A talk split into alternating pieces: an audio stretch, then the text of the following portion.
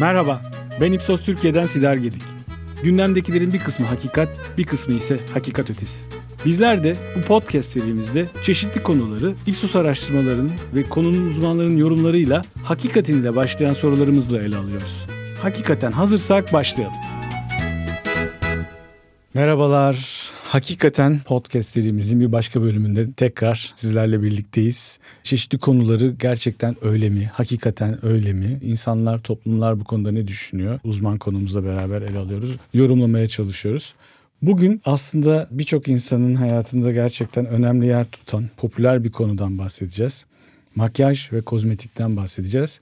Hakikaten makyaj ve kozmetik hayatımızın neresinde? Bundan bahsediyor olacağız.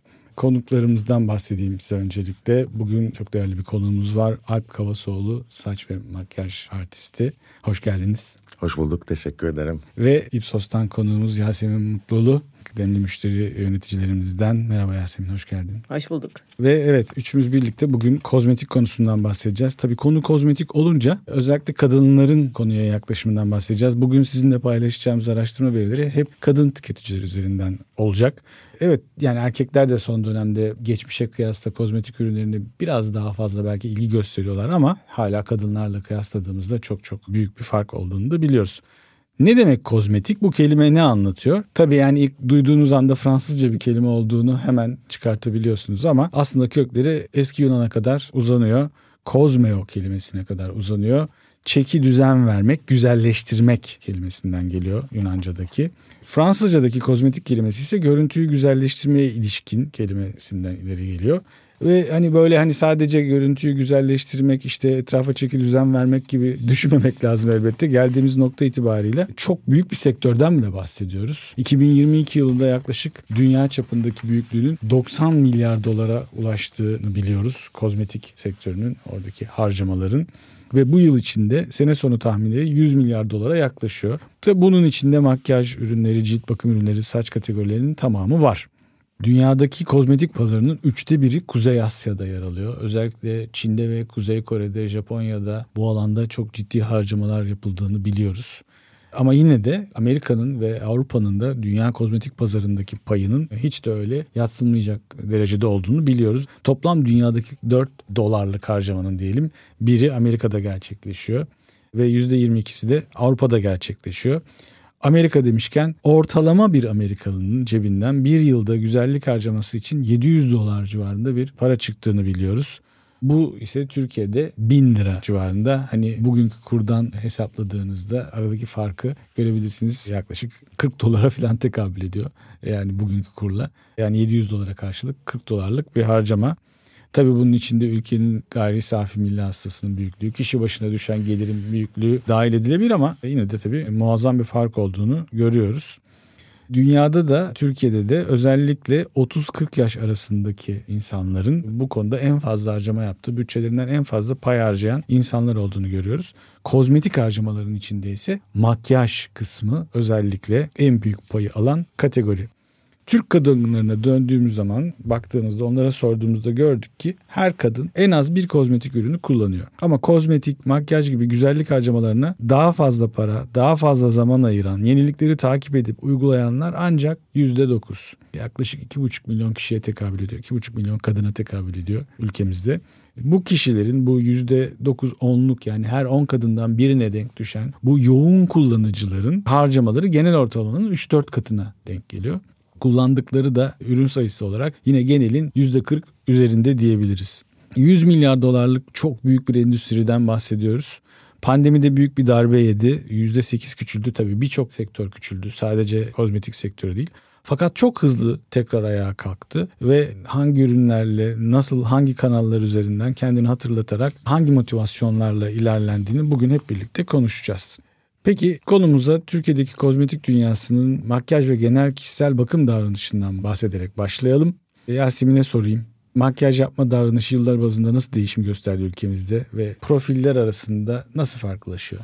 Evet. Ipsos Türkiye olarak yaptığımız bir araştırma var. Türkiye Anlama Kılavuzu. 2004 yılından beri biz sürekli takip ediyoruz bazı alışkanlık ve davranışları. Oradaki verilere göre mesela 15 yaş üzeri her iki kadından birinin makyaj yaptığını görüyoruz. Bu oran yıllarla böyle birer ikişer puan artarak devam ediyor. Şu anda %47 seviyesinde. Ancak makyaj yapanların yaklaşık yarısı sadece özel günlerde makyaj yaptığını belirtiyor. Yani her iki kadından biri makyaj yapıyor ama o ikiden de sadece bir tanesi gündelik hayatında makyajı dahil ediyor. Yani toplam kadın nüfusunun yüzde 25'i sürekli makyaj yapıyor diyebiliriz. Bu oran yaş gruplarına göre, çalışma durumuna göre, başörtüsü kullanıp kullanmamaya göre değişkenlik gösteriyor. Tabii sosyoekonomik Aslında sınıf... hayat tarzı daha çok. Evet, hayat tarzına göre değişkenlik gösteriyor. Sosyoekonomik sınıflar zaten bunun hani en büyük göstergesi oluyor. AB ses grubuna gittiğimiz zaman ortalamada yüzde 47 dediğimiz oranın yüzde 63'e kadar çıktığını görüyoruz sürekli sürekli makyaj yapma davranışlarının değiştiğini görüyoruz. Sadece özel günlerde makyaj yapanlar yüzde 55 gibi demiştik. Her gün makyaj yapıyorum diyenler de yüzde 26 demiştik. Hafta içi makyaj yapanlar var sadece işe giderken gibi gibi. Farklı okazyonlarda makyaj kullanılıyor. Şunu söyleyebilir miyiz? Sonuçta özellikle eğitim seviyesi arttıkça makyaj yapma eğilimi hayatına bunu daha böyle yani gündelik hayatına bunu dahil etme eğilimi yükseliyor diye düşünüyorum. Evet, Doğru mu? evet farklı araştırmalardan da onu takip ediyoruz. Diyoruz ki hani birazcık daha üst ses sosyoekonomik sınıfsa bu konuları daha fazla takip ediyor. Daha sıklıkla kullanıyor. İşte sizin dediğiniz o yüzde dokuzluk kitle birazcık daha zaten o sosyoekonomik sınıftan dolayısıyla daha fazla ürün kullanıyorlar. Tırnak içinde söylemek gerekirse daha sofistike makyaj ve kozmetik kullanıcıları olarak addetmek doğru olur. Ben çok katılıyorum bu arada. Sadece düşüşte bir ilgimi çeken bir şey oldu. O biraz bence pandemide %52'den %47'lere düşmüş. Çünkü aslında galiba hep bir yükselişteydi işte bu sosyal medyanın getirdikleri artık dijital çağla beraber herkes tekniklere ulaşabiliyor. Yapmıyorum diyen kadınların genelde bence yani benim bugüne kadar sahada gördüğüm şeylerden bir tanesi yapamıyorum biraz da. Yani tekniklerle alakalı problemleri var. Yani bu bir yetenek diyor, bu bir sanat diyor. Aslında değil. Yani bu çok matematik bir şey makyaj yapmak ama biraz da işte sosyoekonomik statü, demografik özellikler bunlar hepsi değiştiriyor. Çünkü ne kadar dijital çağa yaklaşıyorsanız o kadar kolay öğrenebilirsiniz. Şu anda sosyal medyada bir yere girdiğiniz zaman her türlü makyaj tekniğini öğrenebilirsiniz. Yani her okasyona da bulabilirsiniz. Ben şuraya gideceğim şöyle bir makyaj istiyorum. Yaz search bara çıktı. Ama işte bu bazen de değiştiriyor. Bazen kendilerinde uygulayabiliyorlar. Ama öğrenmeye başladıklarında ben inanıyorum ki kadınların çok daha yükseleceğini bu dataların herkes yapmak istiyor. Ama dediğiniz gibi tabii işe giderken daha başka bir dünya, sosyalleşirken başka bir dünya. Ama evde oturuyorsanız işte pandemi bizi burada işte cilt bakımına çok yükseltti. Doğru. Evde otururken yapmıyorsunuz gibi bir dünya var. Evet. Ya bir tabii hiç yapmayanların oranında da değişiklikler var. Onu da birazdan konuşacağız yani. Makyajı yapmak, makyajı belli okazyonlarda yapmak, hayatına normal rutin hayatına dahil etmiş olmak gibi de bir takım aslında seviyeler de var değil mi? Yani yani bazıları gerçekten artık makyajsız göremiyoruz yani onları çünkü rutin hayatının bir parçası haline getirmiş. Özellikle çalışan kadınlarda bu daha da yüksek herhalde diye düşünüyorum. Daha yüksek %63'ler seviyesine çıktığını görüyoruz evet. Bir de ben gördüğüm şeylerden bir tanesi şimdi çok güzel bir şey söylediniz. 40'lardan sonra daha fazla makyaj eğilimi var. Çünkü doğal olarak yer çekimi kimseye adaletli değil. Biz de bunun karşısına çıkmaya çalışıyoruz. Bir de genç nesilde çok fazla var. Böyle 15'lerden başlayıp 20'lere kadar işte o yeni dünya ile beraber rengarenk olmaya çalışan bunu eğlence ve işte güzelleşmekten öte belki bazı yerde renk katmak kendini biraz değiştirmek adlı bir makyaj dünyamız başladı. Yani iki ayrı dünya var ama ortada bir yerde böyle ben makyajsız giderim deyip sonra tekrar makyaja dönüyorlar. O yaşlarda özellikle bir de kendi kimliğini ortaya koyma açısından da herhalde makyaj önemli bir rol oynuyor değil mi? Evet, çok eğlenceli bir de kendini tanımaya çalışıyorsun. Renkler de bunun için aslında en yardımcı olan şeylerden bir tanesi. Bir de bizim işimiz hani aslında çok matematik ve gölge işi. Başka şeyler yaratabiliyorsunuz yüzden. Yani bu şey değil bir estetik ya da güzelleşmek adına değil ama farklı karakterler yaratabiliyorsunuz zaten. Tuval gibi kullanıyorsun. Aynen öyle daha sert bir karakter olabiliyorsun. Daha mutlu bir karakter olabiliyorsun. İşte o yüzden de sürekli trendler geliyor. Mesela bu aralar trendler ne insanlar daha güzel, daha ne renkli şeyler görmek istediği zaman bir ara şey çıktı. Şimdi çilek trendi çıktı. Herkes çilek makyajı, çilek tonlarında makyaj yapmaya başlıyor. E, ama kışa geçeceğiz başka bir kadın gelecek işte latte make-up geliyor gibi. Aslında insanların modlarıyla beraber renkler de makyaj trendleri de zaten sürekli değişiyor. Hele genç nesil artık zaten bütün trendleri belirleyenler ya hatta yani bırakın şeyleri 30'ları falan 20'lerde bitiyor yani 20'lere kadar bir yerimiz var böyle. Onlar o kadar çok TikTok ve şey takip ediyor. Onlar full bizim için de trendleri takip ediyorlar. Ya ben artık onlar ne yapıyorsa yapıyorum çok değişiyoruz. O yeni nesil inanılmaz çünkü. Hatta trendleri yaratıyorlar. Herhalde. Yaratıyorlar, yaratıyorlar bu arada. Evet. Hiç duymadığım şeyler duyuyorum. Ben de onları yapıyorum. Sosyal medya platformlarından teknik olarak faydalananlar da e, daha ziyade tabii. o yaş evet. grubu. Hı hı. Biz makyaj dünyasındaki böyle büyük resme baktığımız zaman biliyoruz ki bir kadın ortalama 6 farklı kozmetik ürünü kullanıyor. Peki hangi ürün tipleri artış gösteriyor? Özellikle biraz önce de konuştuk. Pandemide ve şimdi yaşadığımız yüksek enflasyonu da düşündüğümüzde hem ürünlere yönelik tercihlerle ilgili hem de genel olarak aslında davranış biçimleriyle ilgili nasıl değişiklikler var Yasemin? Biz bunu özellikle e-ticaret panelimizden takip ediyoruz. 2023 yılının ilk 6 aylık verisine baktığımızda yine 2022'nin ilk 6 ayını karşılaştırdığımızda görüyoruz ki kişisel bakım ürünleri miktar bakımından cirosal karşılaştırma yapmıyoruz tabii ki. %40 bir büyüme gösteriyor. Burada özellikle hangi ürün grupları diye merak ederek bakıyoruz. Çünkü hani makyaj konuştuk şimdiye kadar ama kozmetik dediğimiz şey sadece makyajdan ibaret değil. Ve kozmetik tanımı da değişti bu pandemiyle birlikte Alp Bey'in de dediği gibi. Cilt bakım ürünlerinin, cilt bakım kremlerinin daha fazla öne çıktığını görüyoruz bu harcama paylarında ve büyümenin oradan geldiğini görüyoruz. Bir de değişik bir konu daha var. Özellikle bu son 3-4 yılda hayatımıza giren daha küçük, daha yerli markalar, daha işte independent brand diye adlandırılan markaların da daha fazla ön plana çıktığını görüyoruz. Burada tabii ki erişimin kolaylığı çok önemli bir motivasyon. Paket başına fiyatı daha uygun oluyor, daha kolay alınabiliyor. Dolayısıyla hani herkes alıyor ve deniyor. Böyle bir değişik bir trend var. Dünya çapında baktığımızda da durum benzer. Pandemi döneminde %8 küçüldüğünden bahsettik toplam kozmetik harcamasının ve kozmetik pazarının. Ama kadınların %22'sinin cilt bakım rutinlerinde bu dönemde farklılaşmaya gittiğini gördük çok yani belki daha hani ticari ürünler alarak değil ama farklı cilt bakım rutinlerine döndüklerini, evde buna vakit ayırabildikleri için farklı uygulamalara yöneldiklerini gördük. Buna daha fazla zaman ve para artık harcanıyor ve bu alışkanlıklarını da devam ettiriyorlar. Bunu takip edebiliyoruz. Globalde pazarda baktığımız zaman cilt bakım ürünleri kullanıcılarının %40'ının eski oranla daha fazla çeşitte ürün kullanmaya devam ettiğini görüyoruz. Bu pandemide değişen alışkanlıklarla daha fazla işte bizim belki hani Türkiye geneline baktığımızda cilt bakım ürünü kullanıyorum diyen hani çok daha hani çok amaçlı kremlerden bahsediyor oluyor. Ama ufak ufak alttan gelen işte farklı işte anti-aging ürünleri, işte kırışık karşıtı ürünler, serumlar bunlar da hayatımıza giriyor ve hem bu pandemiyle hem de yerli markalar dediğimiz daha küçük markaların hayatımıza girmesiyle daha penetrasyonu artan bir kategori oluyor. Türk kadının ürün çeşitliliğini ortalamada hani çok yukarıya taşımıyor belki baktığımız zaman. Ama cilt kremi kullanımı da yıllar boyunca artıyor. Özellikle 18-35 yaş grubunda günde bir kereden fazla krem kullanma davranışı %59'lar seviyesinde. Yani her 10 kişiden 6 tanesi günde bir kereden fazla ben işte yüzüme ya da vücuduma bir şekilde krem kullanıyorum diyor. Bu hayli yüksek bir oran.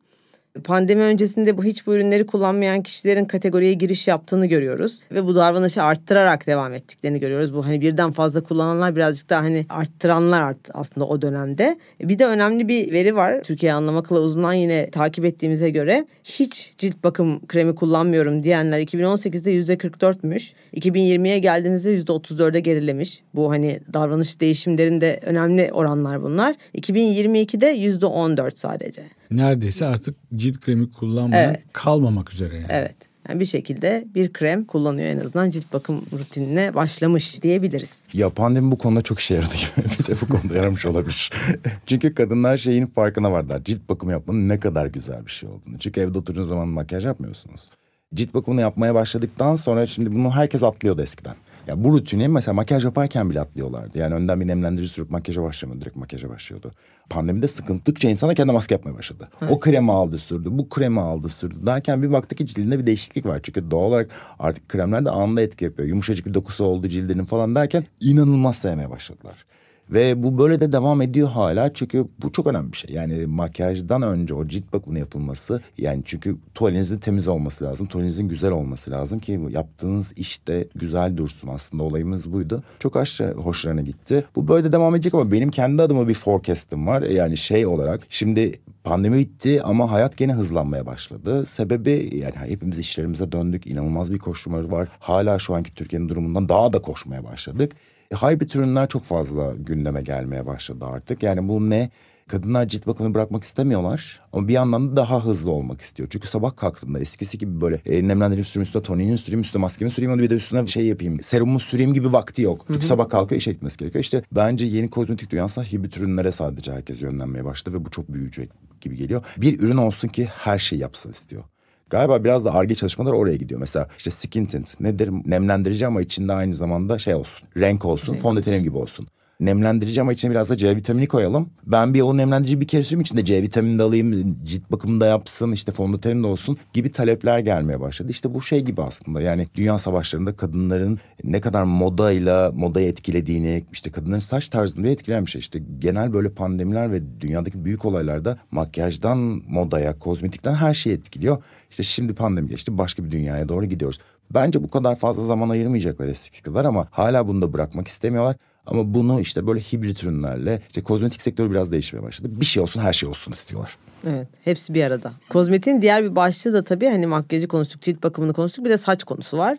Saç aslında hepimizin bir şekilde hani market ürünleri de olsa evimizde olan penetrasyonun %100 seviyesinde olan bir üründen bahsediyoruz. Şampuan tabii ki. Ama onun yanı sıra başka ürünler de var. İşte şampuan kullanan saç kremi kullanıyor. işte saç maskeleri var vesaire vesaire. Bunlar birazcık daha tabii ki e, düşük oranlarda kalıyor. Ama pandemide hayatımızda değişen bir saç rutinimiz vardı. Saç boyama. Evet evde saç boyayanlar hep vardı. Fakat bu oran pandemide tabii salonların da kapanmasıyla vesaire daha da arttı. Türkiye geneline baktığımızda kadınların %25'inin saçını boyadığını en azından bunu bu şekilde beyan ettiğini görüyoruz. Covid ile birlikte bu saç boyama davranışı eve doğru yönelmişti. 2020 yılında biz %52'si sadece evde boyuyorum saçımı diyordu. Yani her iki kadından birisi sadece evde boyuyorum demişti 2020 yılına baktığımızda. Birazcık daha bunun hani iki kanalı da kullanıyorum diyenler de dörtte birlik bir orandı. Bu oran peki yani pandemi hayatımızdan çıkınca değişti mi? Değişmedi hatta birazcık daha yükseldi. Daha fazla arttı. Daha fazla evde boyama davranışına doğru yönelmeye başladık. 2022 sonuçlarına baktığımızda %58'e çıkmış olduğunu görüyoruz bu oranın. Tabii ki hani evet yapılabildiğini belki keşfeden bir grup var bunun içerisinde ama bir yandan da en başta söylediğimiz ekonomik krizin etkileri de söz konusu. Artık bu önemli bir gider kalemi ve madem yapabiliyorum evde yapmaya devam edeceğim gibi bir davranış şekli de görüyoruz. Yani pandemide kazanılan tecrübe, bilgi, beceri yüksek enflasyon döneminde işe yarıyor gibi gözüküyor evet. değil mi? Aynen öyle. Çünkü ya şimdi kuaförlerde işlemlerin belli sıraları vardır. Mesela beyaz kapama sadece gidersiniz daha orta sınıftır işlem aslında. Yani kuaförler biliyorsunuz çok da hı hı. daha çok balyaj ve ileri seviye teknikleri kullanmak ister ki çünkü onun bütçesi daha yüksek. Ama kadınlar şunu gördüler evde. E ben beyazımı evde işte marketten aldığım hızlı boyalarla çok rahat kapatabiliyorum. Bu işlem çok kolay. Artık tek ton saç kullananlar da tek ton renk kullananlar da artık marketten aldığı boyalarla devam edebiliyor. Çok çok basit bir işlem zaten yani. Hani doğru teknik doğru zaman hala bir tık o biraz da sınıfsal olarak da ayırdı kuaförün kendi içindeki işlemleri. Tabii ki balyajı işte atıyorum ton ton renkleri bunları evde yapamıyorsunuz. Yapamazsınız da zaten. O yüzden sadece artık dikkat ederseniz siz de görüyorsunuzdur. Kuaförün önünden geçerken sadece böyle Paketli. gri paket paketli kadınlar görürsünüz. Hepsi uzaylı gibi böyle hatta bir de pandemiden sonra bahçelerde yapmaya başladılar. Hepsi öyle bahçede oturuyor. Çünkü sebep artık sadece insanlar röfle balyaj öyle işlemlere gidiyorlar. E, dip boyamayı çünkü evde yapabiliyorsun. Yani beyaz kapamak artık çok basit bir şey. Yani onun için kuaförüne ihtiyacım yok. O bunu çok etkiledi. Kadına bir de yani 35 dakika sürüyor tabii. Bir boyayı sürdüğün zaman duşa girmen tek 35 dakika. E kuaföre gidiyorsun. Hazırlığı var bunun orada olmuş işte konuşma falan. Bayağı günün. Gitmesi gelmesi. Tabii en azından yani. üç katı. Tabii yani o yüzden bu biraz daha hızlandırdı ki bu çok değişti. Mesela şeyi de değiştireceğini düşünüyorum ilk başta söylediğiniz. Mesela kadınlar çok fazla evde maske, bakım, saça daha girmediler çok ayrı bir yerde bakıyor. Yani çok yükselmedi o rakamlar. Yani pandemide onu bile yükseltmedi. Çünkü bunun sebebi biraz profesyonel de hep daha önce. Saça bakım yapmak, saça maske yapmak. Hep kuaförden satın almanız gerekiyordu. Hatırlarsınız eskiden markete gittiğiniz zaman ben maske bakayım dediğiniz zaman bulamazdınız çok fazla. Evet. Bir şampuan bir de yanında kremi vardır. Ama artık dünyada şey de değişmeye başladı. Saç kanalı da değişmeye başladı. Yani biraz profesyonel kanaldan içeri doğru kaymaya başladı. Artık şimdi gittiğiniz zaman bakıyorsunuz bir sürü accountta şeyi görebiliyorsunuz. İşte sarı saçlar için başka bir bakım. İşte evet. platin saçlar için başka bir.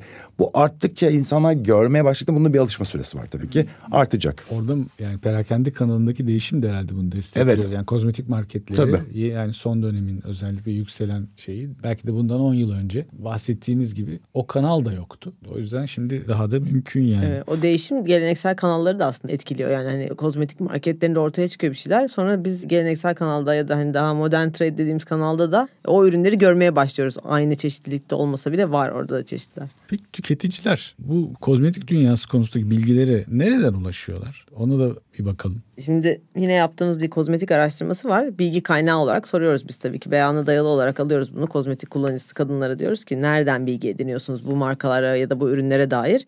Televizyon reklamları halen ilk sırada. Belki hani markalar birazcık daha medya yatırımlarını dijitale kaydırıyor vesaire ama yine de televizyon en öncelikli bilgi kaynağı olarak duruyor orada. Hemen arkasından hani çok açık bir ara yok Instagram geliyor.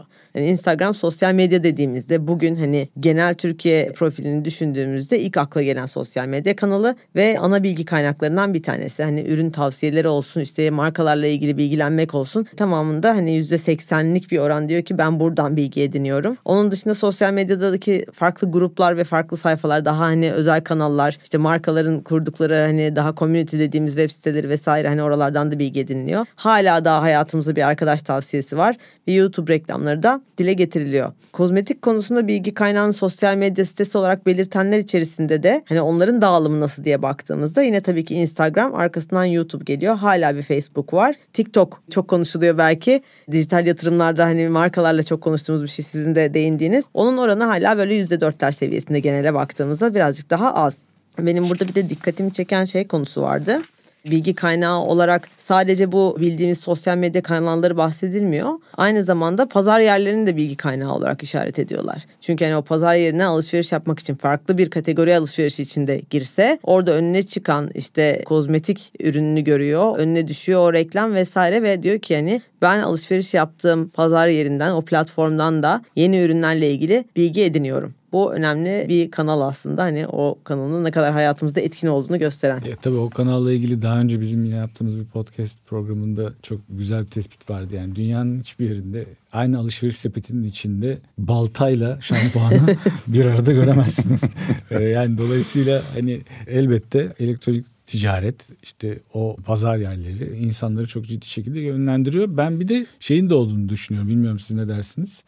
Hani oradaki yorumların diğer kullanıcıların yorumlarının da aslında çok ciddi yönlendirici olduğunu düşünüyorum insanların tercihlerinde. Evet hepimiz büyümeye başladık bence yani e-ticaret konusunda da mesela ben tüketici olarak değişmeye başladım. Şimdi ilk başta çok güzel bir şey bu arada ben de tanıdığım herkes ve ben de hala Instagram'daki reklamlara düşüyoruz. Yani alıyoruz satın alma alışkanlığımızı etkiliyor. Çok güzel bir şey söylediniz. Ama eskiden alıyordum. Şimdi bakıyorum. Ve evet. herkes de bakmaya başlıyor. Şimdi mesela bir şey tanıtırken mesela ben de bazen tanıtıyorum. İşte bakın bu böyle böyle böyle. Artık bunu kimse inanmıyor. Artık herkes kullananların altta yorumlarına bakıyor ki alsın. Eskiden çılgınca bir alma alışkanlığı vardı. Çünkü çok yeniydi her şey. Ama şimdi bakıyor ki bu fondöten işte ya da atıyorum bu şampuan alınmalı mı? Aşağıdaki yorumlar, tüketicilerin birbirleriyle konuşması da tabii şunu çok etkiliyor. Hele zaten yani şimdi Instagram'da link veriyorsunuz. Onun yorumunu çok fazla göremiyorsunuz. Ya da gittiğiniz sayfada bu olmanız lazım. Ama mesela TikTok gibi bir mecrada içerideki yorumların hepsini görebiliyorsunuz zaten.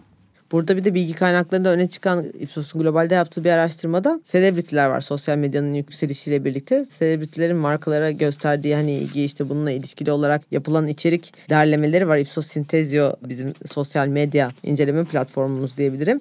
Avrupa'da yaptığı bir rapora sosyal medya raporuna göre baktığımızda orada işte selebritilerin markalarla ilgili içeriklerinin artışını da takip etmiş. %22'lik bir artıştan bahsediyoruz. Kozmetik alanında sosyal medya ürünlerinin konuşmaları ve burada interaction'a uğrayan içerikler. Bu da çok hani farklı bir kanal aslında. Sadece ürünle ilişkili değil belki bambaşka bir yerde hani o ürünün karşınıza çıkması ve o içeriğin işte milyonlara ulaşması, 10 milyonlar bazında interaction seviyelerine ulaştığını görüyoruz. Bu arada benim ilgimi çeken şöyle bir şey daha var. Yani televizyonun penetrasyonunu biliyoruz. Her hanede televizyon var. Bu kadar artık yani yaş, işte eğitim, bölge, e, sosyal statü tanımadan penetre olmuş bir mecradan bahsediyoruz. Kozmetik konusunda bilgi kaynağı olarak televizyonu işaret edenlerin oranı yüzde 84.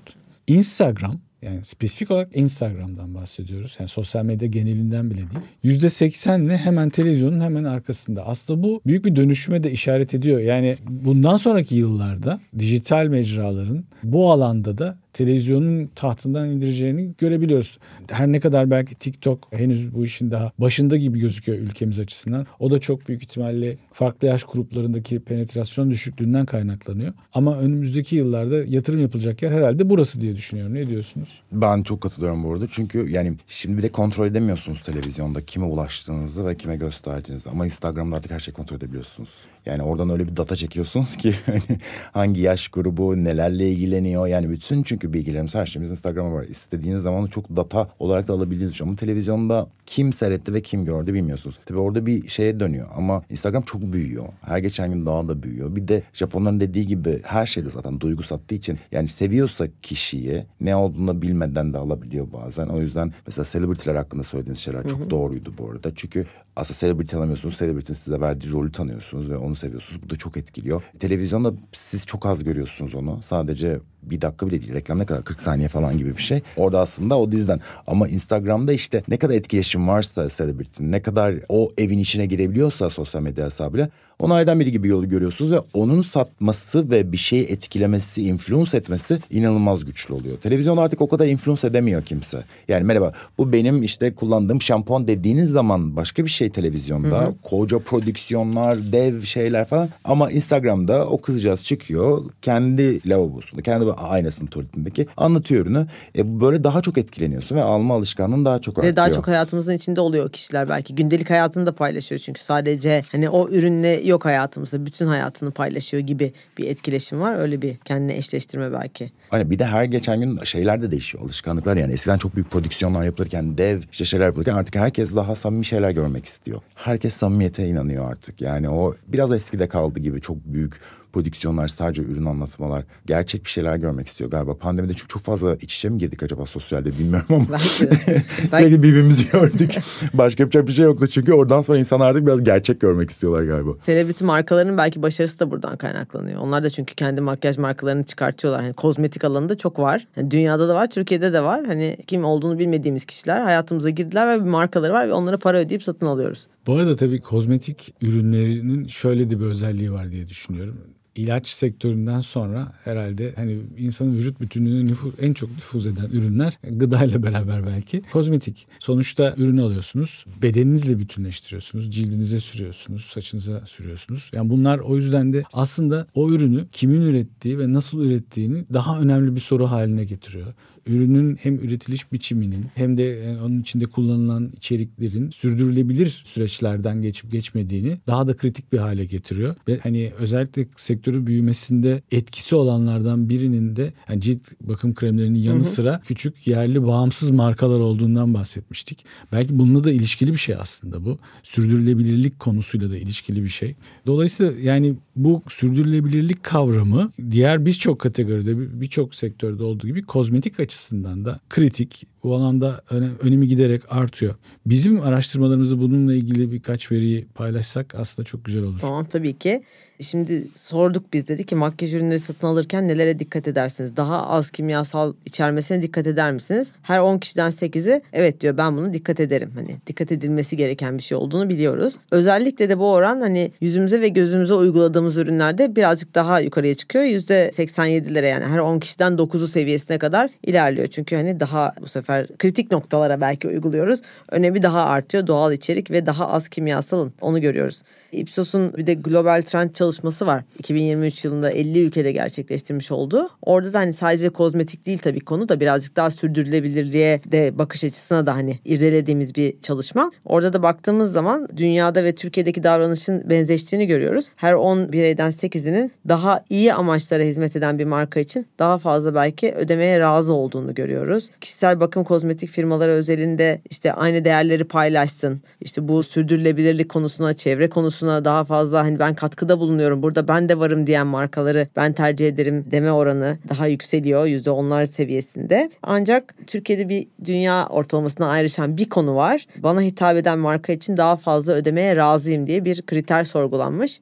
Dünya ortalaması yüzde 52. Yani her iki kişiden birisi dünya üzerinde baktığımız zaman bu konuya daha fazla bütçe ayırmaya okeyim diyor. Fakat Türkiye'de bu oran maalesef ekonomik de etkisiyle şey yüzde otuz altı diyor. Hayır diyor yani, yani ayıracak yerim yok. yok evet. Üzgünüm diyor bizim hiçbir şey için biraz daha fazla para harcamaya mecalimiz yok gibi evet. gözüküyor yani. Bir de sürdürülebilirlik konusuyla ilgili son bir not daha söyleyeceğim. Hani birazcık daha böyle hani anlaşılıyor. Yavaş yavaş daha fazla öğreniyoruz. Çünkü birkaç senedir çok fazla gündemde olan bir konu.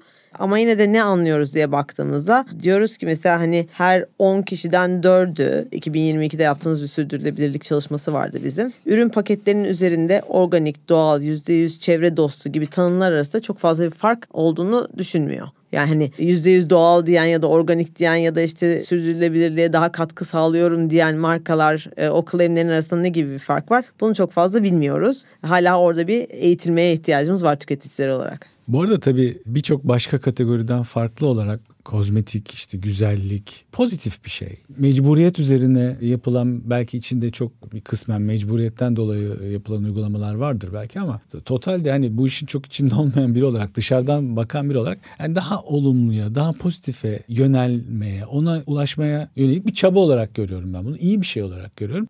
Hani bu pozitivitenin, bu olumluluğun altında ister istemez şeyin de önemli olduğunu düşünüyorum. Yani bu nasıl üretiliyor? İşte doğaya ne kadar zarar verecek? Bana ne kadar zarar verecek? Hani bunun orta uzun vadede tüketicilerin hani o pozitifliğin, o olumluluğun peşine düşen insanların gündeminde, ajandasında daha fazla yer tutma ihtimali olduğunu düşünüyorum açıkçası. Çok da bakir bir konu. Yani eğer ki bir marka kendisinin ürünlerinin fiyat ve fayda ve tabii ki hani muhtemel diyelim ki zararlarını minimize etmek üzerinden gerçekten doğru bir konumlama yaparsa gidecek çok çok çok yol var gibi gözüküyor. Ne diyorsunuz bilmiyorum Evet ama. yani sürdürülebilirlik tabii hepimiz için de yeni bir konu bu arada. Çok güzel de bir konu. Hele benim çalıştığım markalardan bir tanesinde özellikle vurguladığım bir konu. Ama şöyle daha çok yolumuz var dediğiniz gibi. Daha çok fazla algılayamadı kadınlar maalesef bunu. Yani neden olduğunu. Bir de şöyle de bir şey var. Konuşurken çok güzel. Hepsini çok iyi istiyoruz sürdürülebilirlik ama işte Watson's kredisi indirime girdiği zaman yüzde elli o zaman ne görüyor yüzü sürdürülebilirlik ne organik görüyor. Yani bazen kaçıyor. Daha çok anlatmamız lazım. Daha çok bilmemiz lazım. İşte çok küçük bir kitle o. Mesela vegan ürünler diyor mesela yani. Hani mesela o aslına bakarsan gerçekten vegan olmasının bunun şey yapması gibi. Ama ben daha oralara geldiğimizi düşünmüyorum. Ama yanlış bilinen şeyler de var. Bunu söyledikten sonra söylediğim şeylerden bir tanesi. Mesela kimyasal içermesin diyor. Şimdi bu kötü yani kimyasal kelimesi çok garip bir kelime. Çok rahatsız edici bir kelime. Ama ben hep söylediğim şeylerden bir tanesi. C vitamini istiyorsun yani cildinde. E sen belki o krem içindeki bir molekülden 500 tane limon sıkman lazım suratına o kremi elde etmen için. Yani şimdi her kimyasal da kötü değil. Ben şeyi çok katılmıyorum. Hiçbir zaman da böyle işte yok kahveyle reçeli karıştırayım suratıma süreyim falan. Çok alakası bir konuya geldim ama süreyimden değilim. Ben daha kremi gerçekten güvendiğim markadan almayı. klinik testleri yapılmış. Tabii tabii klinik testleri yani birçok devler var yani kozmetik devler var L'Oreal gibi işte Estee Lauder gibi. Onların içinde mesela bazı kurallar var ben içeriden geldiğim için biliyorum yani içeriden derken zamanda satışta da çalışmıştım orada. Kullanamayacağınız maddeler var. Hiçbir şekilde kullanamazsınız. Yani hani onay alabiliyor olsanız bile kullanamazsınız. Muhteşem yasaklar var çünkü çok büyük bir pazar. Ama sen işte yan apartmanda yaptığın krem istediğin bir şey koyabilirsin ne olacağını bilemezsin. Mesela ben her zaman için benim kendi şeyim çok yanlış buluyorum bunu. Yani illa üstünde organik yazıyor bilmem ne de her şeyde atlamamak gerekiyor. Çünkü o sana daha çok zarar veriyor olabilir. Çünkü bilmiyorsun. Yani, Yani bu konuda içeri- aslında birazcık daha eğitime ihtiyacımız var. Hani Evet. markalar bize eğitse, bu işe gerçekten yatırım yapan hani arge yatırımlarını tabii. vesaire Aynen. de aslında katma değerlerini daha fazla ortaya Tabii. çıkartabilirler. Ama bu çok uzun Biz de bir daha dönem. bilinçli bir Yani. tüketici haline gelebiliriz. Evet, daha çok uzun bir dönem yani sürdürülebilirlik işte bu tarz konular için daha var yolumuz gibi geliyor. İnşallah daha azdır ama bana biraz uzun geliyor. Yani aslında bugünkü konuşmalarımızdan hani iki tane temel potansiyeli gördük gibi düşünüyorum. Bir tanesi gerçekten özellikle dijital sosyal medyanın jenerasyon ilerledikçe şu an zaten doğal olarak mecraların içine doğmuş gençlerin önümüzdeki dönemde ileri yaş seviyelerine, ileri yaş yaşam evrelerine gelmeleriyle birlikte hayatın artık olmazsa olmazı olacağı ve bunun en önemli etki yaratacağı alanlardan birinin de aslında kozmetik, makyaj ve bakım alanlarının olduğunu görüyoruz bir potansiyel. Diğer potansiyel ise birçok sektörde olduğu gibi bu yani enerjiden tutun da işte yani şu an bankalar dahi aslında bütün süreçlerinde proseslerinde karbon emisyonunu nasıl sıfırlamaya çalıştıklarını işte kağıtsız süreçlerin nasıl ilerlediğini falan kullanıyorlar konuşuyorlar. Bunlar aslında birçok firmanın tercih setinde yer alıyor. Başka bir firmayla işte tedarikçisini seçerken artık bunun auditleri gerçekleştiriliyor. Bunun bir yansımasının bu kadar hani dediğim gibi vücut bütünlüğümüze nüfuz eden ürünlerle dolu bir sektörde olmaması zaten herhalde çok mümkün değil. Önümüzdeki dönem için önemli bir potansiyel. Bazıları için potansiyel, bazıları için de risk olabilir tabii. Onu zaman gösterecek. Dolayısıyla bugün son birkaç yıl içinde özellikle pandeminin de arkasından da yüksek enflasyon döneminin, hayat pahalılık döneminin getirdiği son birkaç yıllık süreçte kozmetiği, güzellik sektörünü tüketici kadınlar ve değişimler açısından ele almaya çalıştık. Biraz önce de söylemiştim. Güzellik zaten başlı başına pozitif bir olgu ve sonsuz. Dünyanın kuruluşu kadar eski ve bundan sonra da herhalde sonuna kadar da var olmaya devam edecek bir olgu. Değişiyor tabii her şey olduğu gibi. Güzellik anlayışı değişiyor, rutinlerimiz, ürün tercihlerimiz değişiyor, motivasyonlarımız değişiyor. Daha somut, daha gündelik anlamda bilgi aldığımız kaynaklar değişiyor, satın alma yaptığımız kanallar değişiyor. Birçok sektör gibi kozmetik sektörü de buna çok muazzam bir şekilde ayak uyduruyor. Hatta belki de liderlik ediyor birçok alanda. Sürdürülebilirlikle beraber önümüzdeki dönemde çok büyük bir potansiyeller var. Her şey değişirken değişmeyen tek şey bizim hepimizin güzelliğe verdiğimiz önem olacak diye düşünüyorum. Katıldığınız için çok teşekkür ederim. Çok güzel bir sohbet oldu. Çok sağ olun. Ben teşekkür ederim davet ettiğiniz için. Çok keyifliydi. Teşekkürler.